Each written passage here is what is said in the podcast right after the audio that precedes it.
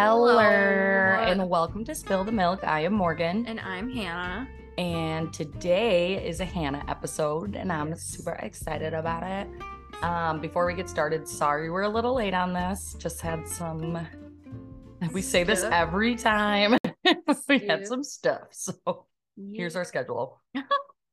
um, yeah. So as far as updates, I know Hannah has one, so I'm gonna go ahead and let her go. Yeah, I think the only one that I really had was with all of the OceanGate stuff going on. Um which is crazy. That is crazy. Um, I think it's crazier to me that everyone was freaking out online about these people trying to go see the Titanic, but like we did a an episode on the Marianas Trench. Well, that was one of the episodes I did research on. And it was episode 37 if you're interested in it. Um but James Cameron went to um went to the Titanic over 30 times and like obviously nothing bad ever happened to him and he and other people have gone over 3 times farther into the ocean and literally touched the bottom of the Marianas Trench.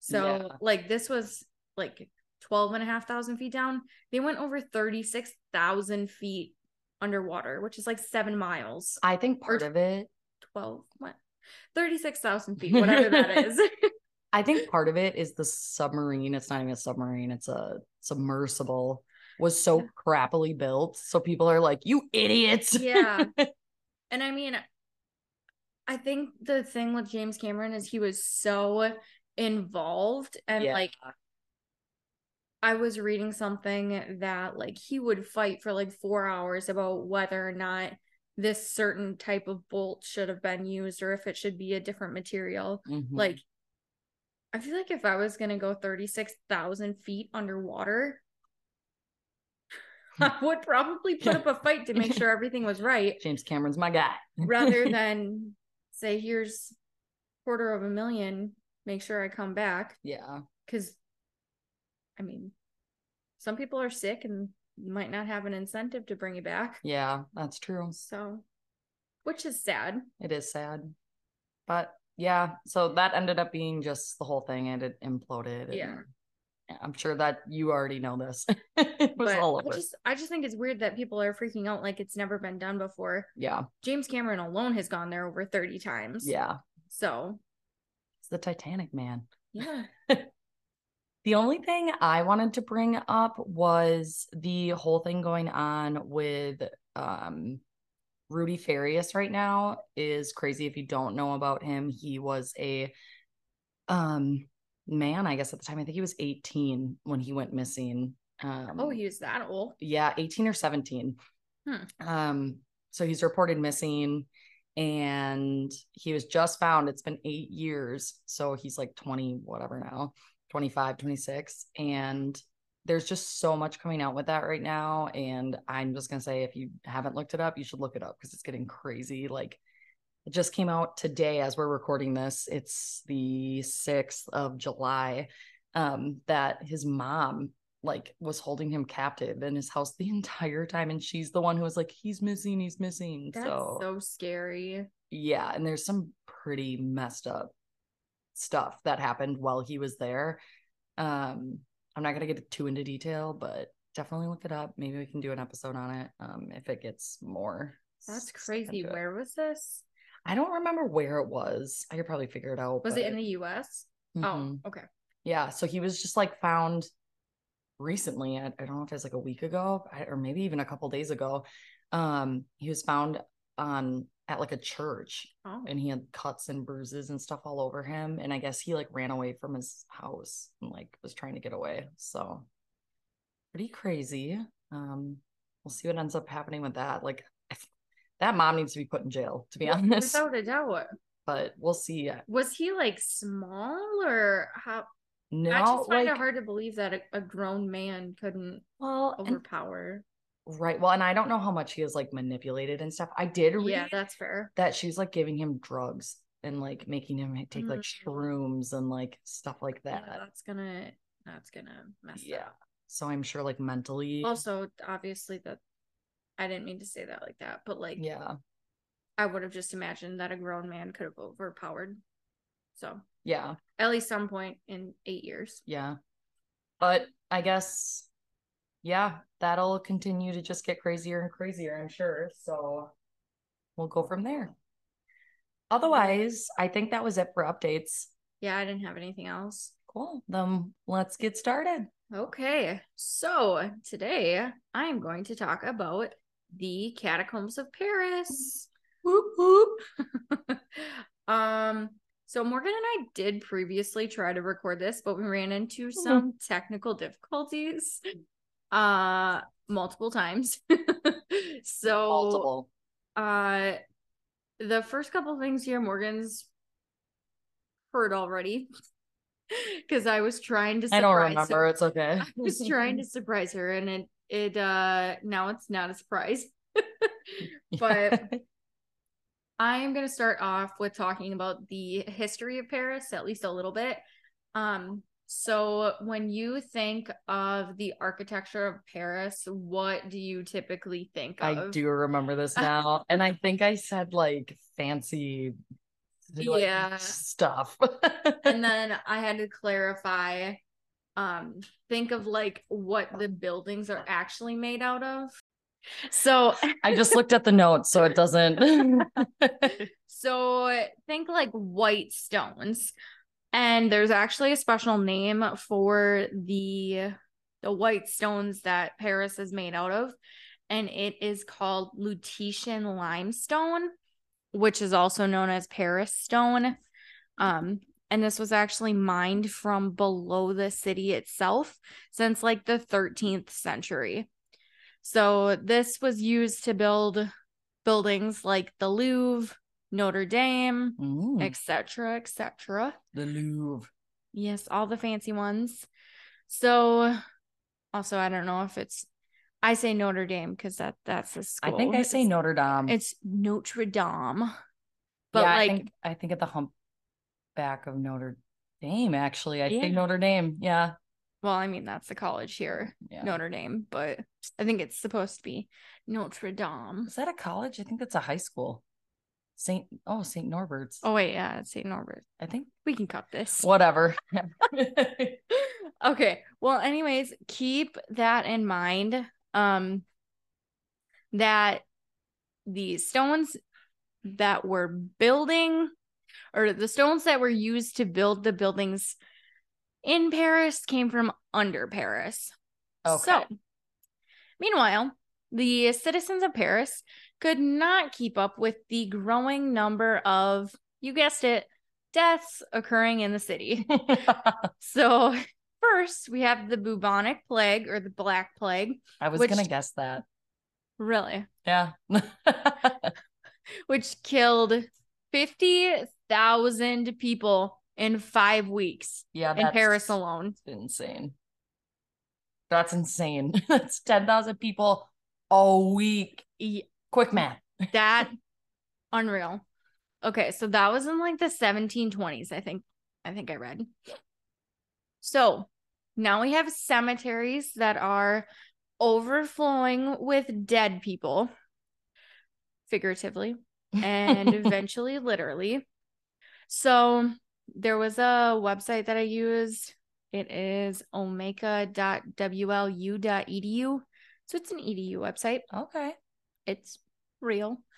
So, um, this quote says after a, particularly bad period of bad rains, bodies from the cemeteries rose out of the ground and flowed into town. Mm. Imagine the stink. Dude, you just you wait.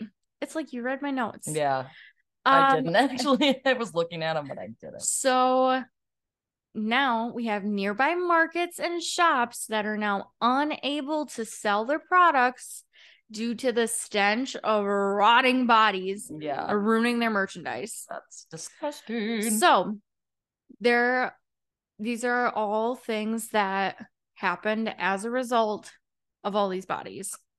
So we have barrels of wine that are turning into vinegar when they're opened. Meat literally spoiling, Mm. milk is curdling on the street. Cottage cheese. Not the same. Not the same. This is just rotten. Ugh. Well, I mean, I guess that's kind of what. Yeah, that is what cottage cheese is. I It's a little different. It's I probably wouldn't eat this cheese. Let's put it that way. a little bit, a little bit scarier. yeah. Think that. Think of the advertising. Curdled by rotten body stench. It's a strong cheese with a strong No. aftertaste. Okay. Well, you'd think that a perfume would be able to cover up the smell. Nope. Perfume shops couldn't even sell their perfumes because it didn't mask the smell. Ugh. So then we also have fabric that starts actually changing colors because the smell is so bad and the air is so bad. I could see that though. That's disgusting. So now they are starting to use caskets for services only, and then they go and dump the bodies into mass graves. And sometimes, because people are dying so fast. I know. I was just thinking like they're reusing caskets. Yeah. Ugh. yep. That's what they're doing, reusing them. So sometimes they're actually even removing limbs and cremating the limbs um while the torso is kept whole and just tossed in the mass grave. Yeah. And then okay. So then they move on to because this is all because they're running out of room. Because there's been people in Paris for hundreds, if not thousands of years. right. So now they start moving mass graves to combine them. And um bodies need oxygen in order to decompose. But since they didn't have um enough oxygen and enough time in the dirt they were in to decompose they actually opened up one mass grave and found that it was filled with fat that was like gelatin. And they decided to become creative and they decided to make soap and candles. ew. I thought soap because you usually use fat for that, but Yeah. candles. Ugh. Yep, soap and candles from human fat. You could get your great grandma I made think that's- into a candle. Yeah. I think I want to say that something I was listening to was making bets on how they would advertise. I was thinking that. I was like, that's a good advertisement. Yeah. yep.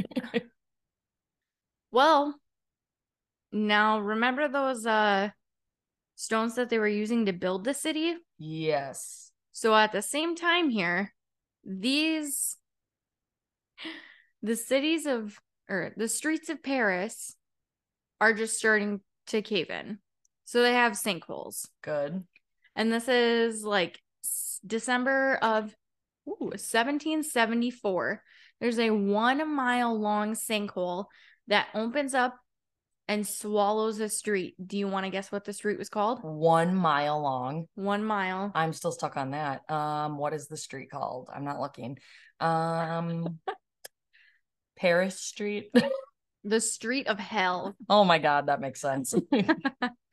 so I kind of gave it away, but why do you think the sinkhole just opened up and ate the street? because the the mass graves. No, but you're close.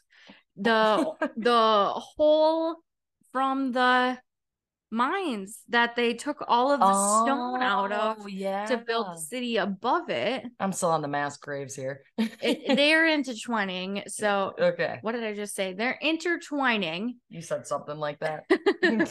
so they're coming together. They're going to intersect here. But now we have the empty mines or the empty catacombs below the city. Well, they're not catacombs yet, yeah, but they're the empty mines below the city, which were not maintained at all. And they were not structurally sound enough to hold up the city above it because people just came in and mined whatever stones they wanted yeah. and left.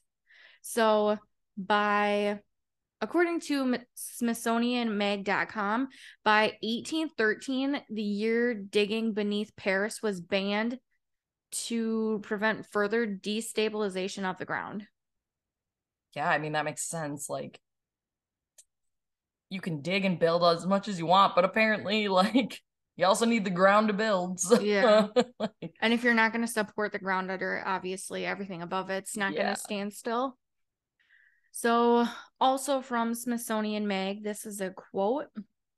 Um, in 1763, Louis XV issued an edict banning all burials from occurring inside the capital. But because of church pushback, which didn't want cemeteries disturbed or moved, nothing else was really done. So Louis XVI, Louis XV's successor, continued to, or excuse me, continued the crusade, also proclaiming that all cemeteries should be moved outside of Paris. It wasn't until 1780, however, that anything was done. That year, a prolonged period of spring rain caused a wall around Les Innocents to collapse, spilling rotten corpses into a neighboring property. Again.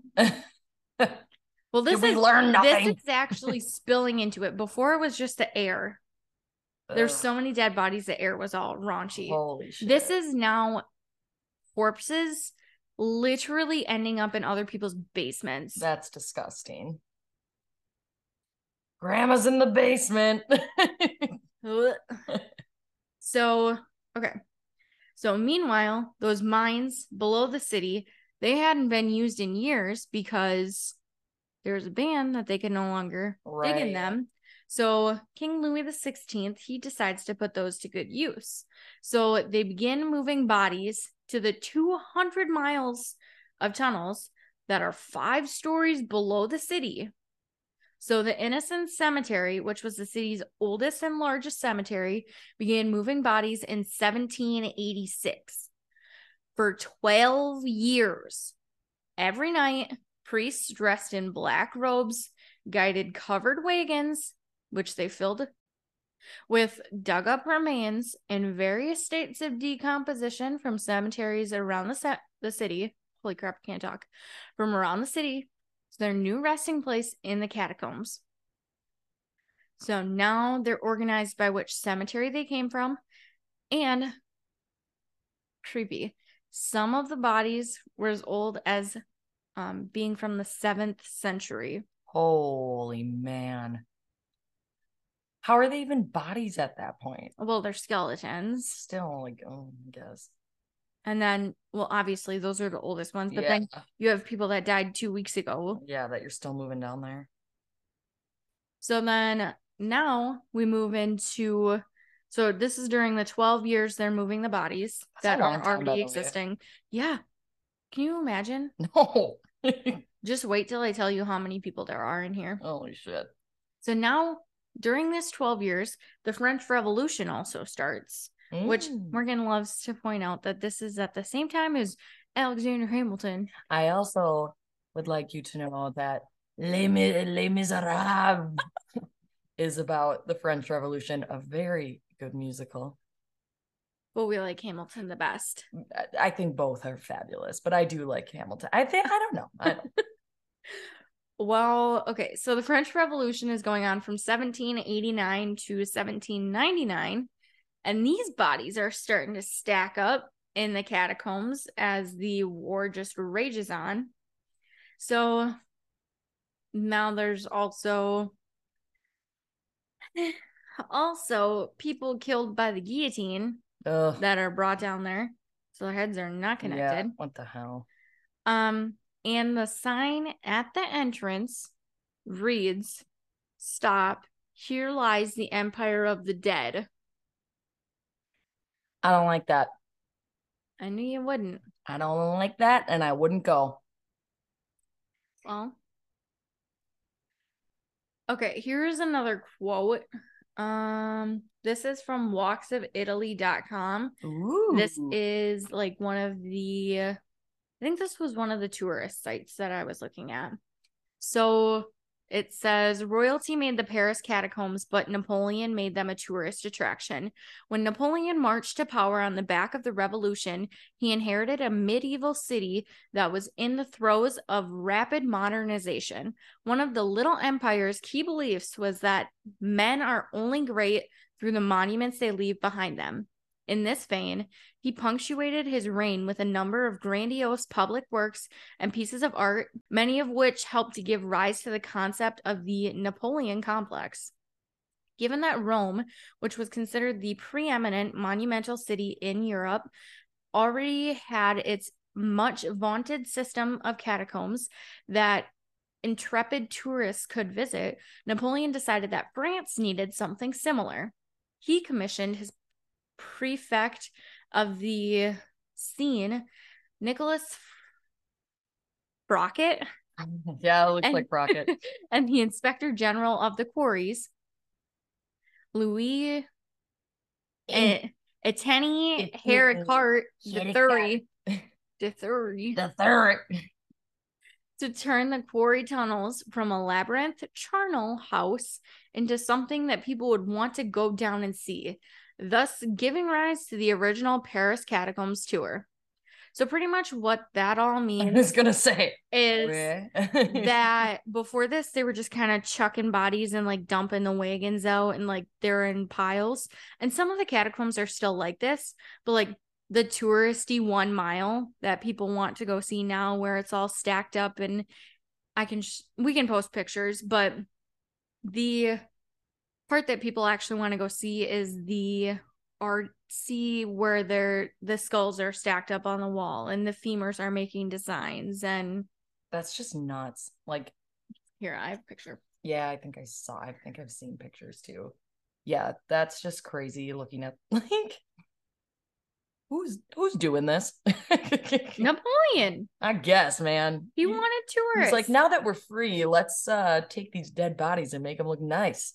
well, he wants to be remembered. I guess. Well, that's what makes a great man, I guess. I didn't know he did that until now. So so, according to Smithsonian Mag, inside the ossuary, bones are grouped by the cemeteries that they came from. Some are neatly stacked along the corridors, others arranged in patterns, creating crosses and other images.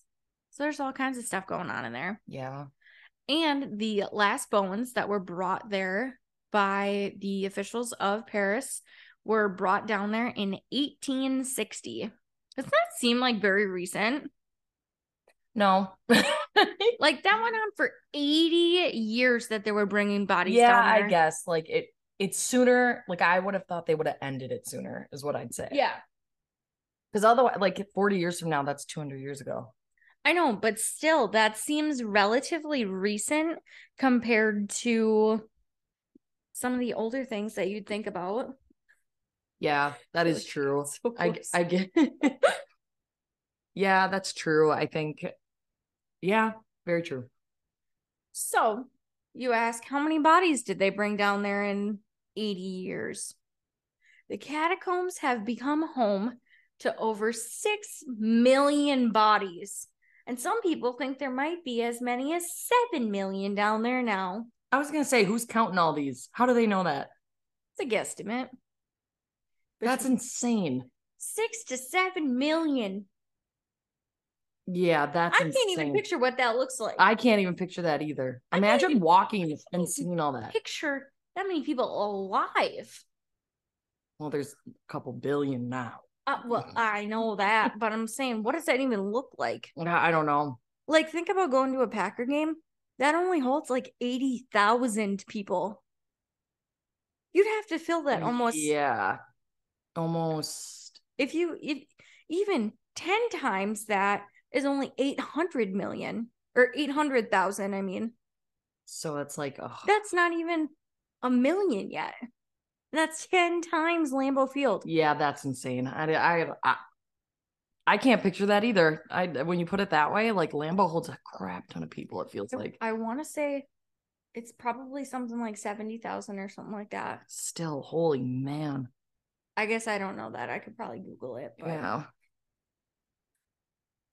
Anyways, um, so now we're gonna move into an underground organization of people in the catacombs who want to restore and maintain the city.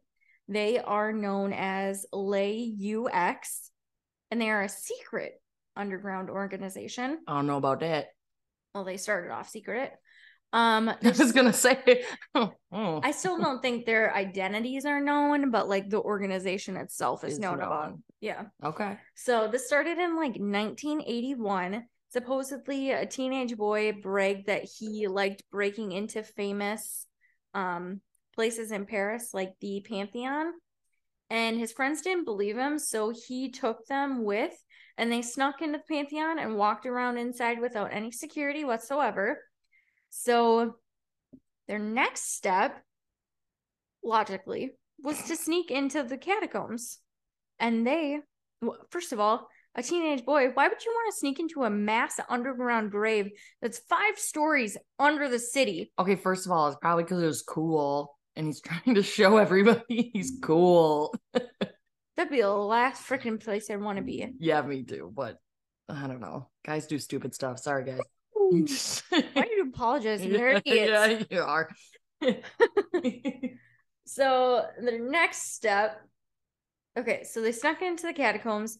They follow these wires to the admin of communications. There's no security there, and they take the most inclusive map of the catacombs, which then allowed them to find more entrances, as well as the entrances to the most famous buildings in the city, and most of the buildings in the city in general, what? because they all connect through the catacombs through these tunnels. I don't really like that. I don't think. No, like people's basements just like open up to the catacombs and like there's stuff that's locked.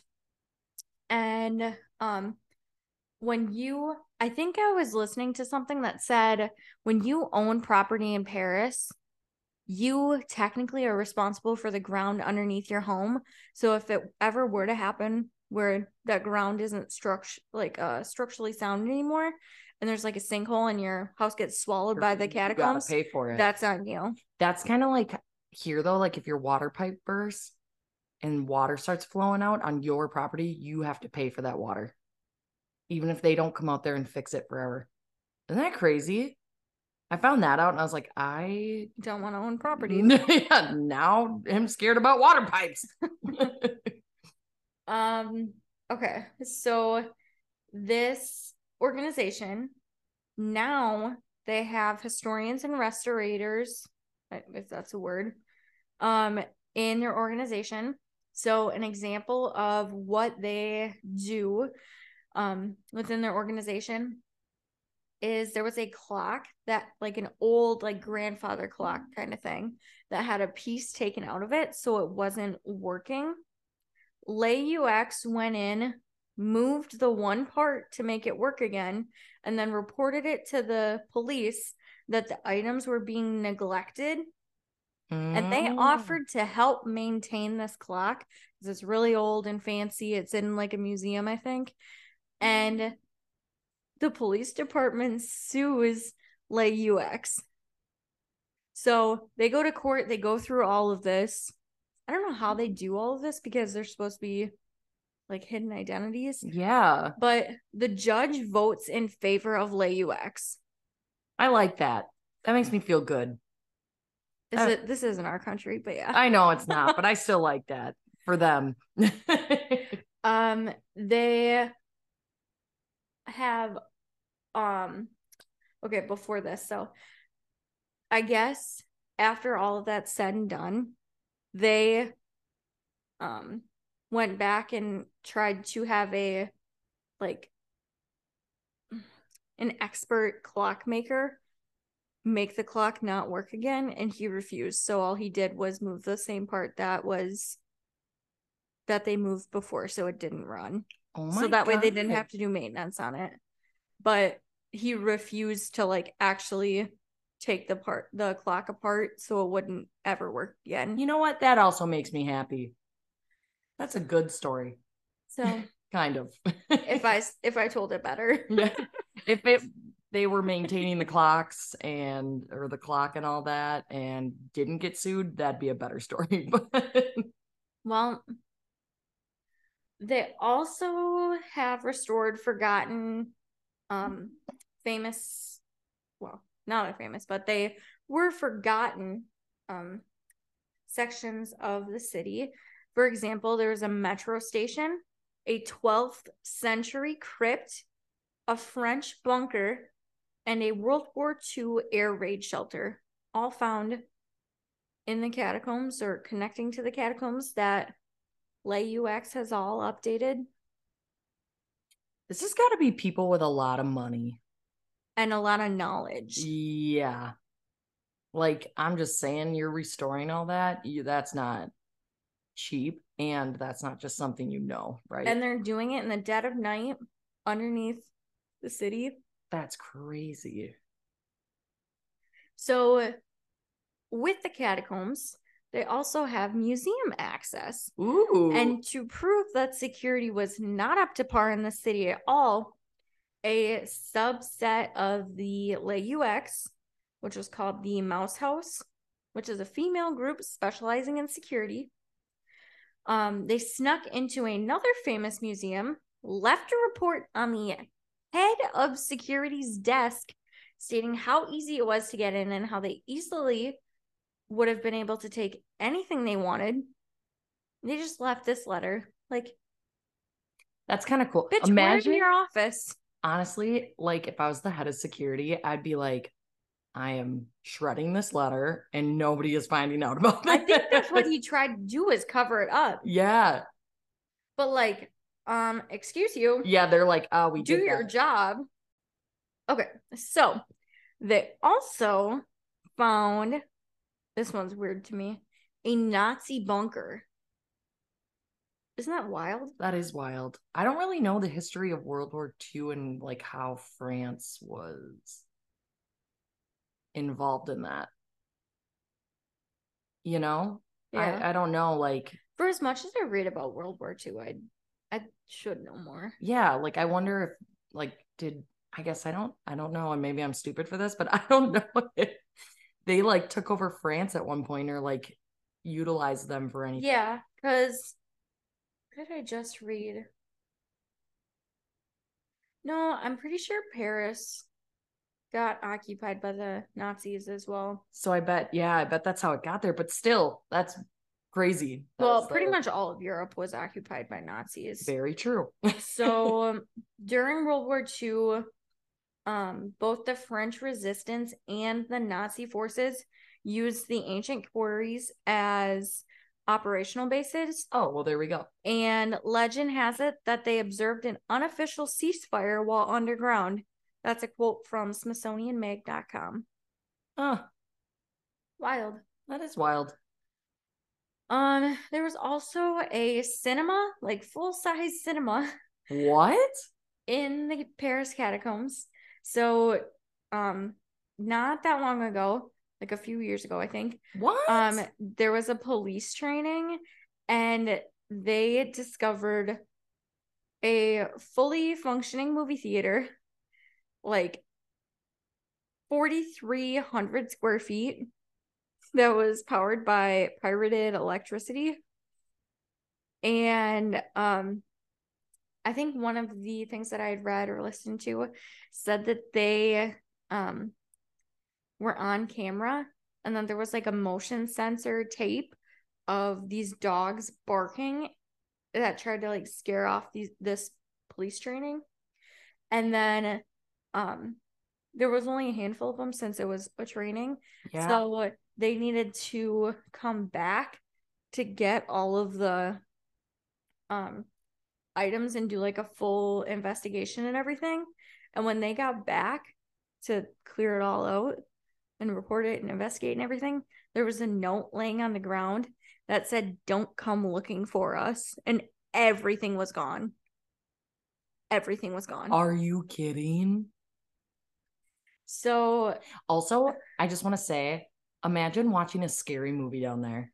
No fucking hell no. Any noise I heard, I'd be like, uh-uh. Uh, Even reading about this. Um, and I cursed. I just five stories down. And it's probably not easy getting out of there. I mean, like it might be, I don't really know, but like I'd assume not as easy as just walking out of a movie theater. Uh-uh. Hell no. Uh-uh. Well, the recording or like the cameras were probably what notified um the cataphiles, which are these people that are working underground. That's what they're called as cataphiles It's kind of cool. in I the like it. catacombs. Yeah. Um of the police being there that so that they could go there and move everything before they came back. Um so probably that recording of the dogs was they're like, Yeah. "Hey, go hide your crap." Get this theater out of here. Um wow. Yeah. So now I'm gonna move into like haunted stories or people gone missing. We're gonna get into the sketchy stuff. Do it. So the first one that is talked about a lot is a guy named Philibert Aspairt. Um, last name is A S P A I R T. He was the doorkeeper at a hotel, not a hotel. Back that up. At a hospital. Um, and it is believed that he thought he knew of like a basement entrance to a nearby brewery. Oh. So he was gonna go get get a drink. But um there's a quote from that first website I used that Omega Whatever, WLU.edu. edu. Yeah, the the college one that the official one. yeah. It could be some random kid that wrote a paper. True. Forget the Smithsonian sources we've been using. this is some random college freshman. See to you. So this quote says he went looking for where alcohol was stored in the catacombs in 1793 and died 10 feet from an exit with a bottle of liquor in his hand after getting lost. He was not found for 11 years after going missing with his keys still clutched in his hands. wow. I'm just trying to process that. Like he was like, So he walks into the catacombs while he's working and he is looking for that um basement to that brewery yeah. and he he must have found it cuz he's got his liquor bottle and now he's on his way back to work and he gets lost cuz it's pitch black down there. He had a candle, but at Who some point if that goes out, Yeah, he's fudged. I wonder And how these- long he was like lost before he died. these tunnels um so there's 200 miles of tunnels but it's said that it's like super twisty turny like they're very very easy to get lost in and it's like there's no rhyme or reason to any of it because people just went in and mined whatever they wanted and then they left with it That's kind of crazy because you would have to really keep track. Like the people who brought the bodies down there, like they had to have some sort of system to get back. mm-hmm. He should have brought some yarn down there with him, Yarn. tr- string or something, and let it loose as he was walking. breadcrumbs There you go. Well, Hansel no, and Gretel I don't know if there's rats down there. God. So now he is recognized as a saint to help guide the lost souls in the tunnel. I don't know So he's- that. He's got like a full headstone, um, which is um with him where he was buried in the catacombs where he was also found. But Yeah. I think it's crazier that A, it took him 11 years for the people of Paris, the officials of Paris, to find him down there. Not that they probably went looking for him, but When was this again? 1793 he okay, so they, they were still burying people then too. So like,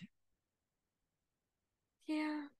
so yeah, that's like there were people down there pretty consistently then. So like they still couldn't find them. That's just 200 miles. I'm sorry, that's way too long. 11 years. And he was 10 feet from an exit, but he wouldn't have known that if his light went out. That is true. I would need to like see what it looks like down there. You know, like I've seen pictures, but like I I, want to see it. know what a, an exit looks like because I, I, yeah, I guess how do you know? It's not like a lit up exit sign like now. like exit here, please. I feel like we changed our opinions on this so hard. Like you were like, I don't ever want to look at Yeah. anything like this. And I was like, I would do it. and now we're into We're flip flopping. it. Now I'm like, I need to know. what this looks like. and where's the string? And I'm like, I read enough about this that now that I'm reading it out loud to you, I I don't think I want to. heebie jeebies. I'm a chicken shit. So the next famous story that pretty much everyone talks about is this 1990s camcorder. So in the early 90s, a couple of cataphiles found a camcorder with actual footage on it. And this footage was of a man that was exploring the tunnels. He's looking at graffiti, bones, the pools of water down there, etc., etc. So as time goes on, in this video, he's getting like increasingly erotic, or his behavior is. And it becomes very clear. Erotic or erratic? because um Wait, there's a. di- erotic is like sexual. Maybe it's erratic is like crazy. This man just started having sex with all the skeletons.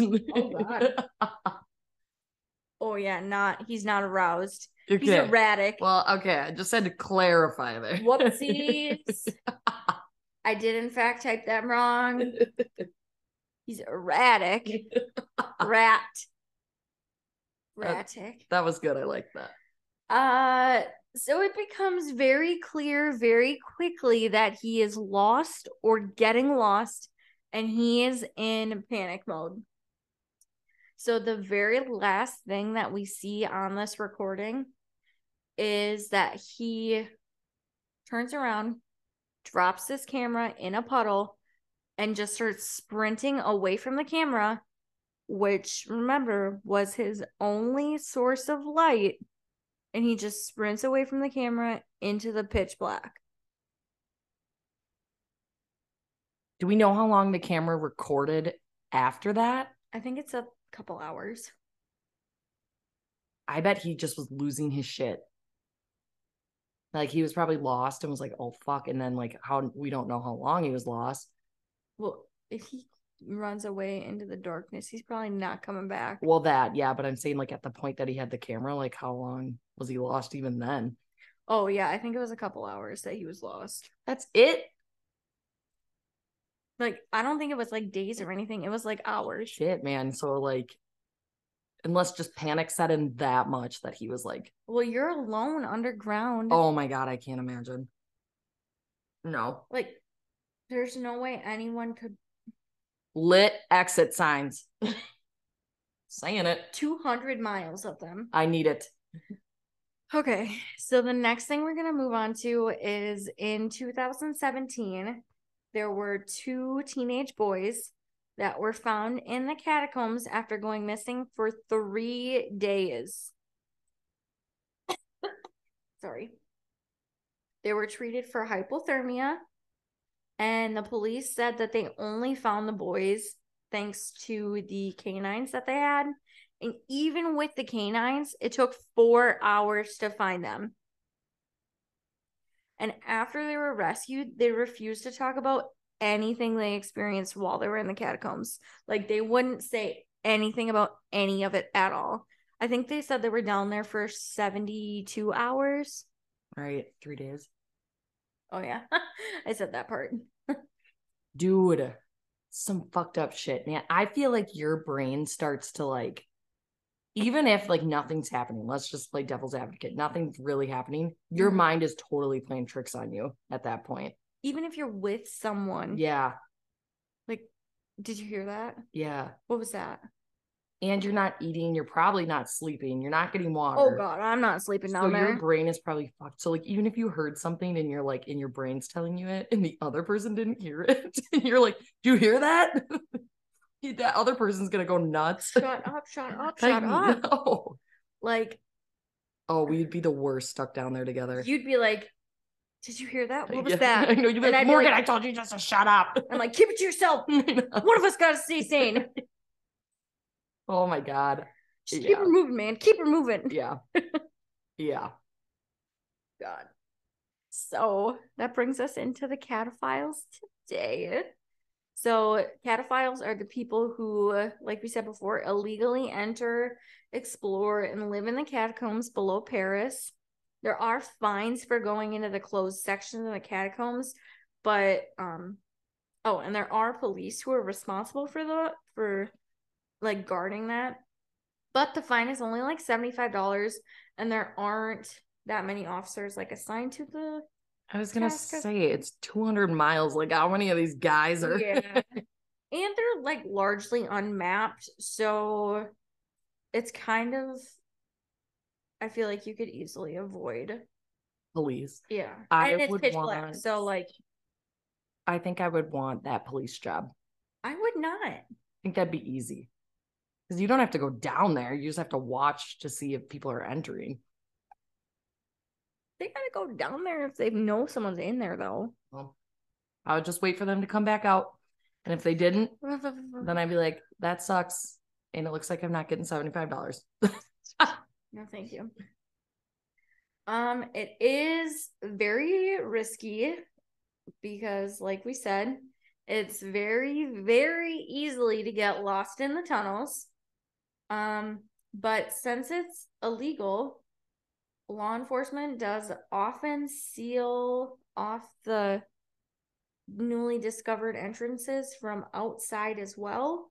Mm. So that means if you only know one way in and it gets sealed while you're down there, you're stuck. I did not think about that. Mm, I don't like that. So you might even have been in there dozens of times before, but that one night you go in there They decide to seal it, and you're and you go back to the same entrance you came in, you're screwed because you don't have another way out. I would bring like a million flashlights and a million batteries. For what? So you can starve in the light? Well, then I could look for entrances and stuff while I walk. You're gonna walk 200 miles in a I might black? if I'm stuck down there. I might. I'd bring food. I'd bring a whole camper. Oh, type thing. also, also, there's a possibility of falling into a well or a pool because remember, this is all underground mines, so it's like tunnels connecting to other tunnels. So there's some people that go diving down there. Are you kidding? Part of this used to be a sewer system at one point. Gross. So there's all kinds of literal shit you can run into down there. Yeah. No. I'm starting to not want to go there anymore. um although it's not super common parts of the catacombs have also caved in so that's a possibility as well and there are like super small parts that you have to crawl through that just like makes my stomach queasy Yeah, yeah. You know what that made me think of? Um, have you ever seen those videos of those people like um that do like the cave diving things kind of like the cave diving? Yeah, I think that's what it is. And they go through those tiny Um, things. TF, what is it? TFIL, the videos that like Matt Rife is on and stuff. Yeah. Um, with all of his buddies, they did a cave diving video, No. and I literally, you got to watch it because it made me like nauseous the Oh. whole time I was watching it. I've seen some like they literally try to fit and like dislocate their things. I've seen things like that. It's what?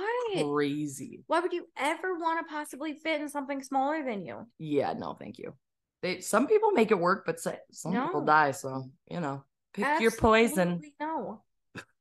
Absolutely no. That didn't even cross my mind Is like something I'd ever want to do. no, And then you're me either. underground, five stories underground.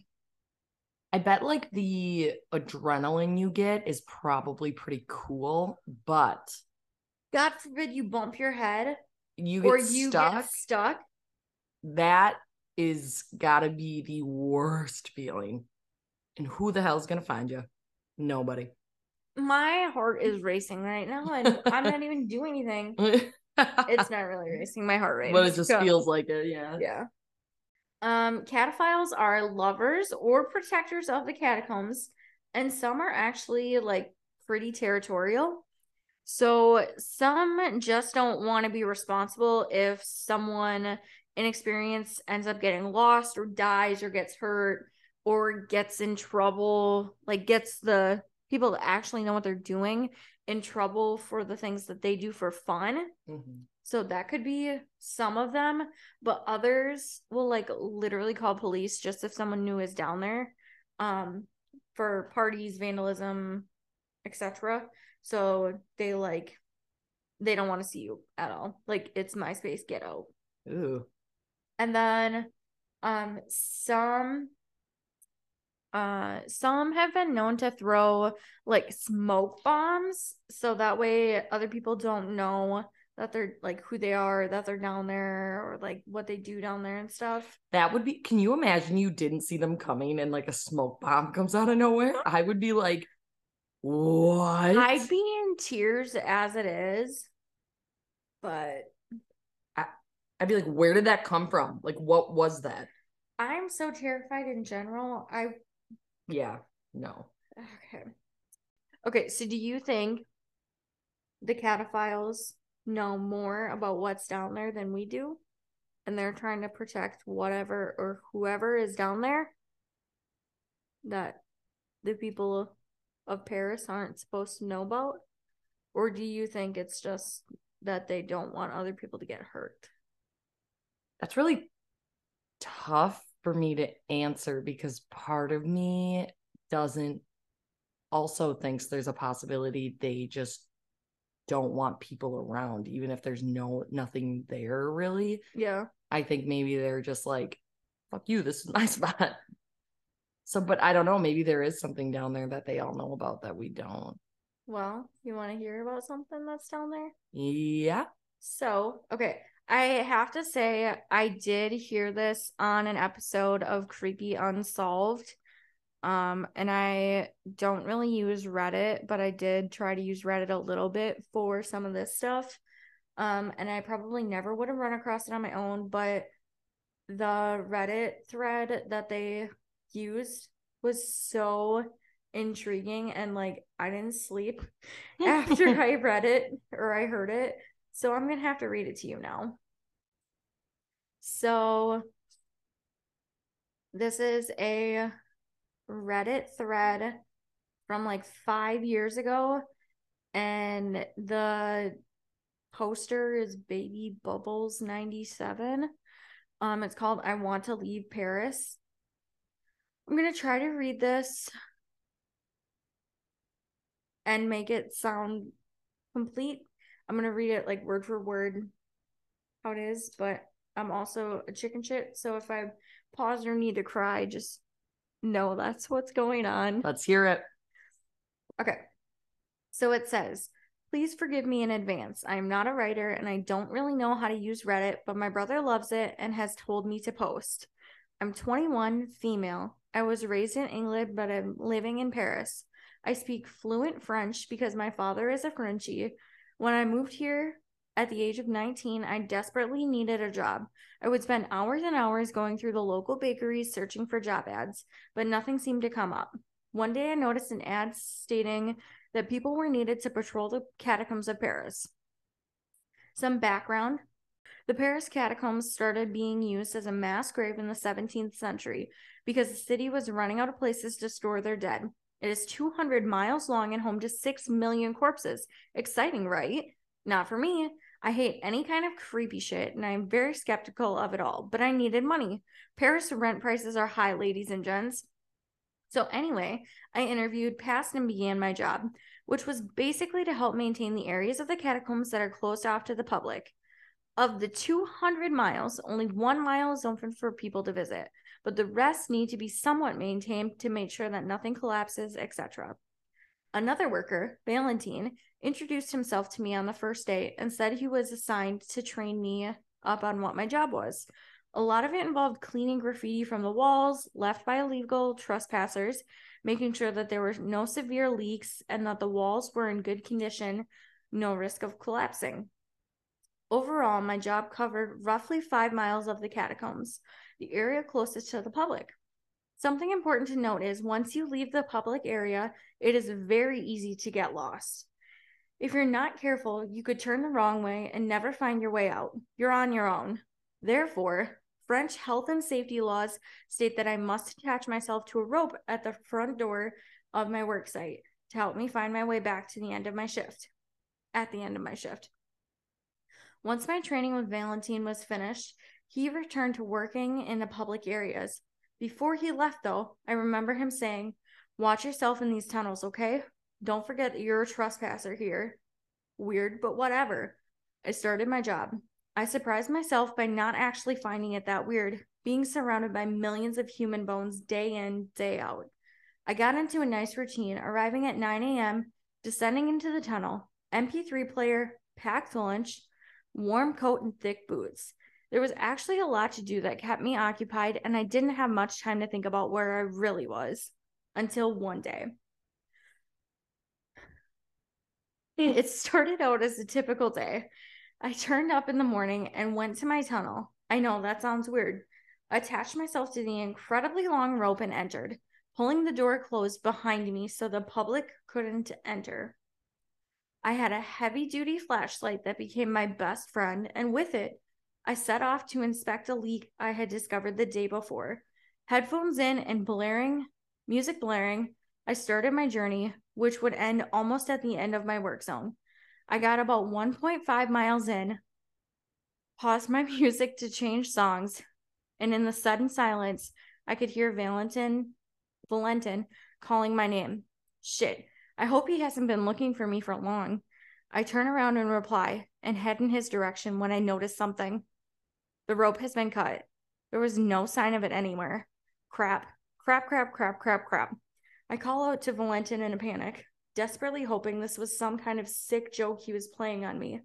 After the fifth time I said his name, I was greeted with laughter. A lot of laughter. From a lot of people. It came out of nowhere and filled the whole space. I ran in a blind panic in the direction I had originally come from, dropping my MP3 player, but not giving a damn. I ran for what felt like whatever, and the sound of laughter surrounded me, almost chasing me, but I knew I couldn't stop. After running for what must have been 20 minutes, I rounded a corner and stopped dead in my tracks. My MP3 player was laying in the middle of the path, where I had dropped it 20 minutes before. It wasn't possible. I had run in the same direction and definitely didn't do a circle. These tunnels don't work like that. I slowly approached the player, but my breath caught in my throat. I almost reach it when the laughter suddenly stopped, and a sound behind me makes me turn around. I turn and I am faced with something that still features in my dreams today. A thin, long creature was approaching me from the shadows, contorting its body, almost dancing across the piles of bones stacked against the walls. I couldn't move. I felt like I was literally glued to the spot, staring at this thing. Its naked body was impossibly pale. It had a head full of black, straggly hair. Its eyes were white and void of any detail, and it was grinning at me in a way that I knew meant no well. The closer it got, the louder the sounds it were making. It wasn't Valentin whispering my name, it was this thing. It was chanting faster and faster with every move it made until its nose pressed to my nose. I woke up in a hospital, surrounded by worried faces. My parents had flown over from England with my younger siblings. Apparently, the other workers in the catacombs got alerted when I didn't clock out for my shift that evening. When they went down to investigate, they found the door to the tunnel wide open and severed rope next to it. A huge search party was launched, and they found me 75 miles away unconscious, covered in a weird black tar like substance. When one of the big bosses of the catacombs spoke to me with the police to find out what could have happened, I mentioned the first time I heard the voice, and I thought it could have been Valentin. I was met with a confused face. Apparently, nobody worked there who is called Valentin. They asked around the team, and nobody had shown me around on my first day or trained me up. They all assumed my team member had done it.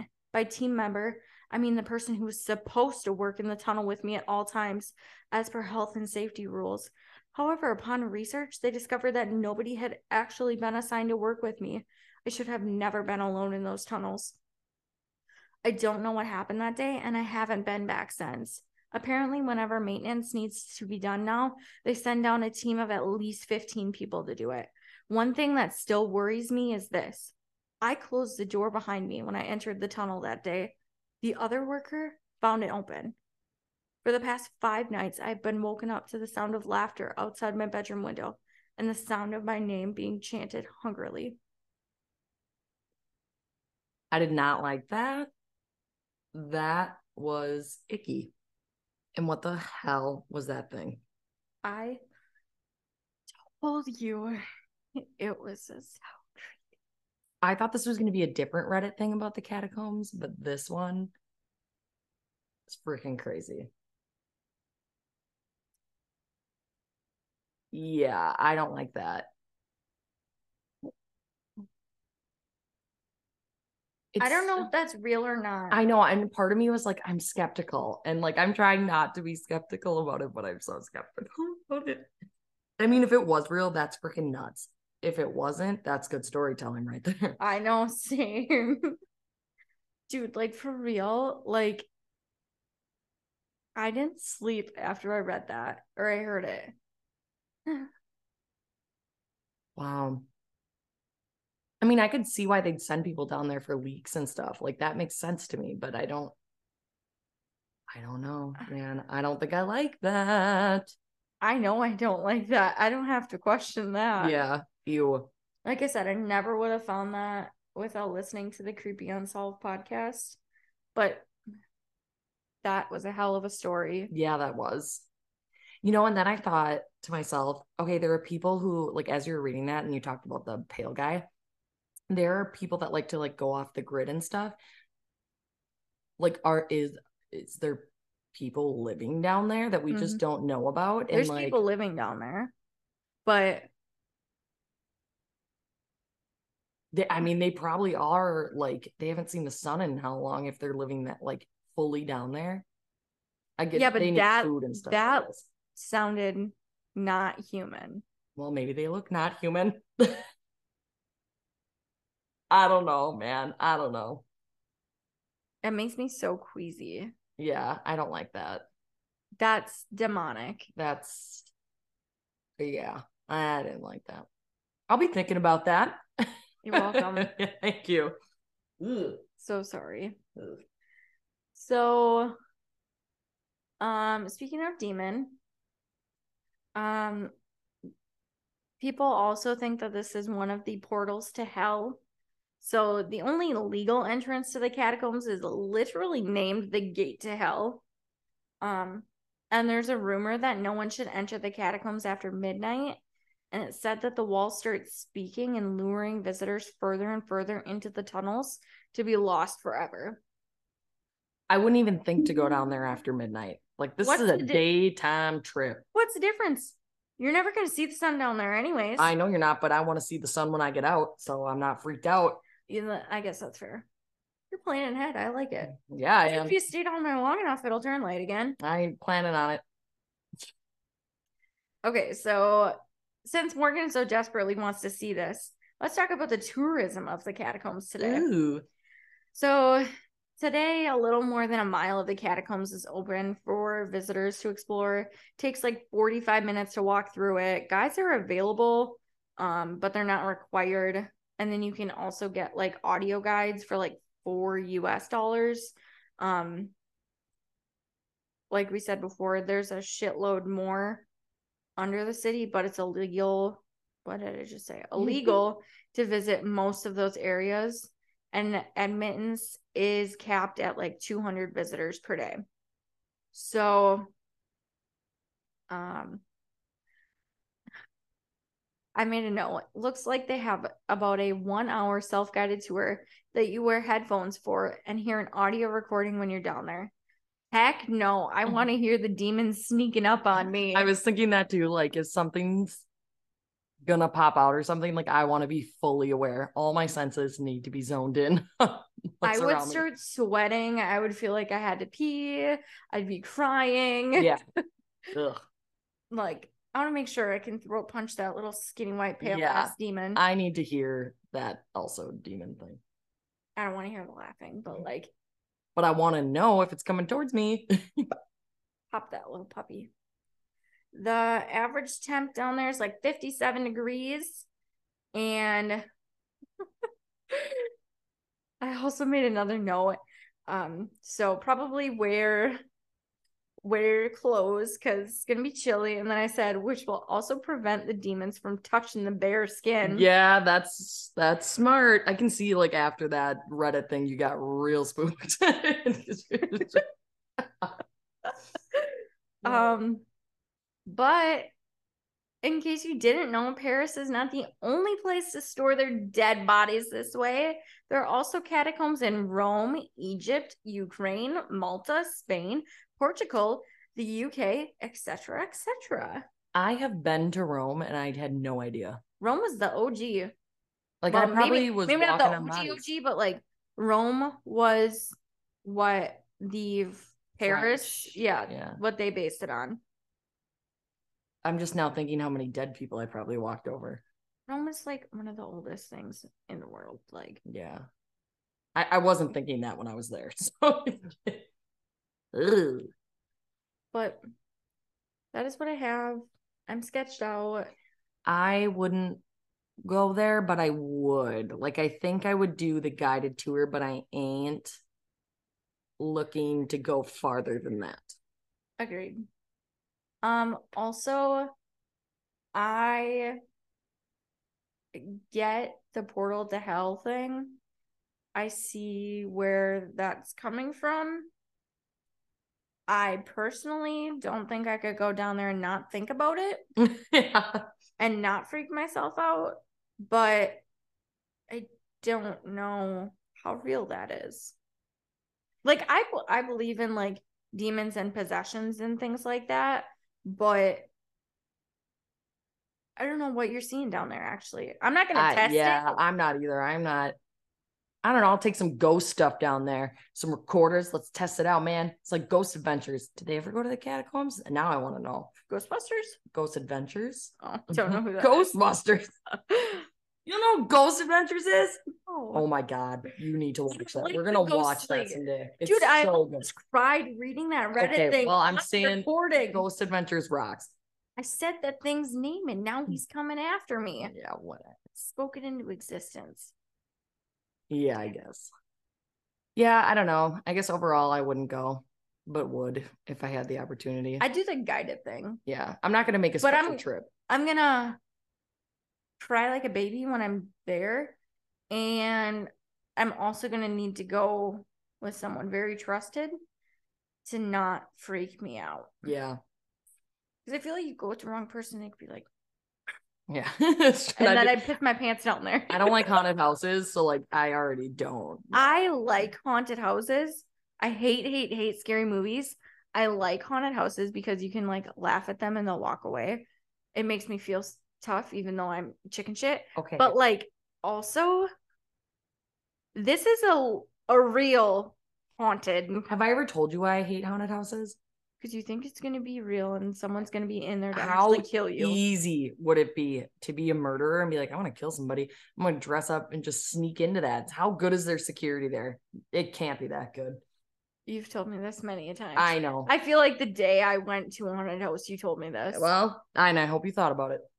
I did, Exactly. and it made it scarier. exactly. I do like the burial chambers in Neenah is like my favorite one. yeah, I will never. That was like one of the that was like one of the first ones I ever went to in high school. I was so scared. Yeah, that'll never happen for me. But I don't know. Someday maybe the catacombs. That For one? dollars, I can do that. The burial chambers in Neenah, so good. Are like, "What the hell is that?" They have they have like a um a simulation you can do where you're like actually put in a casket and it feels like they're burying you. no, no. I would never do that. I don't like small spaces, but yeah, like I would not like that. But anyways, thank you for doing the episode on the catacombs. It was fabulous. if you're wondering uh, what I'll be doing um, for the next week and a half while I can't sleep, um, you can send me emails Yes. at the spill the pod spill the podcast. I say this every time. Podcast.spillthemilk at gmail.com. Or you can follow us on Facebook at Spill the Milk Podcast or on Instagram at Spill the Milk underscore podcast. Um, if you want. I'll be looking at that for the next week straight because exactly. I certainly won't be sleeping. My next episode we're doing isn't as scary, so it's more just like what the hell. So- Maybe I need to not pick a scary Yeah. one again. I know I was surprised you picked a scary one, but is what it is. Um, but with that, I think it deserves a goodbye.